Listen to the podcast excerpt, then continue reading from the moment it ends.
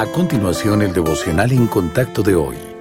La lectura bíblica de hoy comienza en el primer versículo de Romanos capítulo 12. Así que, hermanos, os ruego por las misericordias de Dios que presentéis vuestros cuerpos en sacrificio vivo, santo, agradable a Dios, que es vuestro culto racional. No os conforméis a este siglo, sino transformaos por medio de la renovación de vuestro entendimiento, para que comprobéis cuál sea la buena voluntad de Dios, agradable y perfecta. Digo, pues, por la gracia que me es dada, a cada cual que está entre vosotros, que no tenga más alto concepto de sí que el que debe tener, sino que piense de sí con cordura, conforme a la medida de fe que Dios repartió a cada uno. Porque de la manera que en un cuerpo tenemos muchos miembros, pero no todos los miembros tienen la misma función, así nosotros, siendo muchos, somos un cuerpo en Cristo y todos miembros los unos de los otros.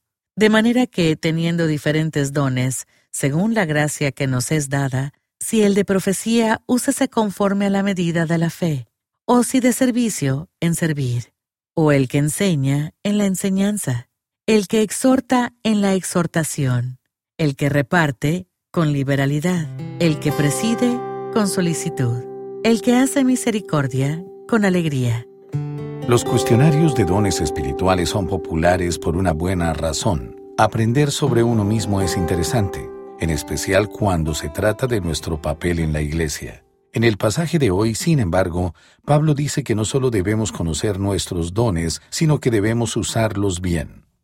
Así pues, vamos a dedicar los próximos cuatro días a examinar algunos de los que él menciona, empezando por el don de servicio. El apóstol nos dice que la manera adecuada de servir está en el acto de servir. Puede parecer poco, pero la precisión de su afirmación tiene su belleza. Nos está diciendo que no hay reglas complicadas a las que atenerse cuando se ayuda a los demás. El término griego que Pablo utiliza para referirse a servicio ofrece cierta claridad. En su nivel más básico, diaconía, de donde obtenemos la palabra diácono, significa atender mesas se refiere a la idea de servicio activo hecho con una actitud dispuesta. Además, los escritores del Nuevo Testamento a menudo lo utilizan en conjunción con el término griego pistis, que significa fe, confianza o seguridad.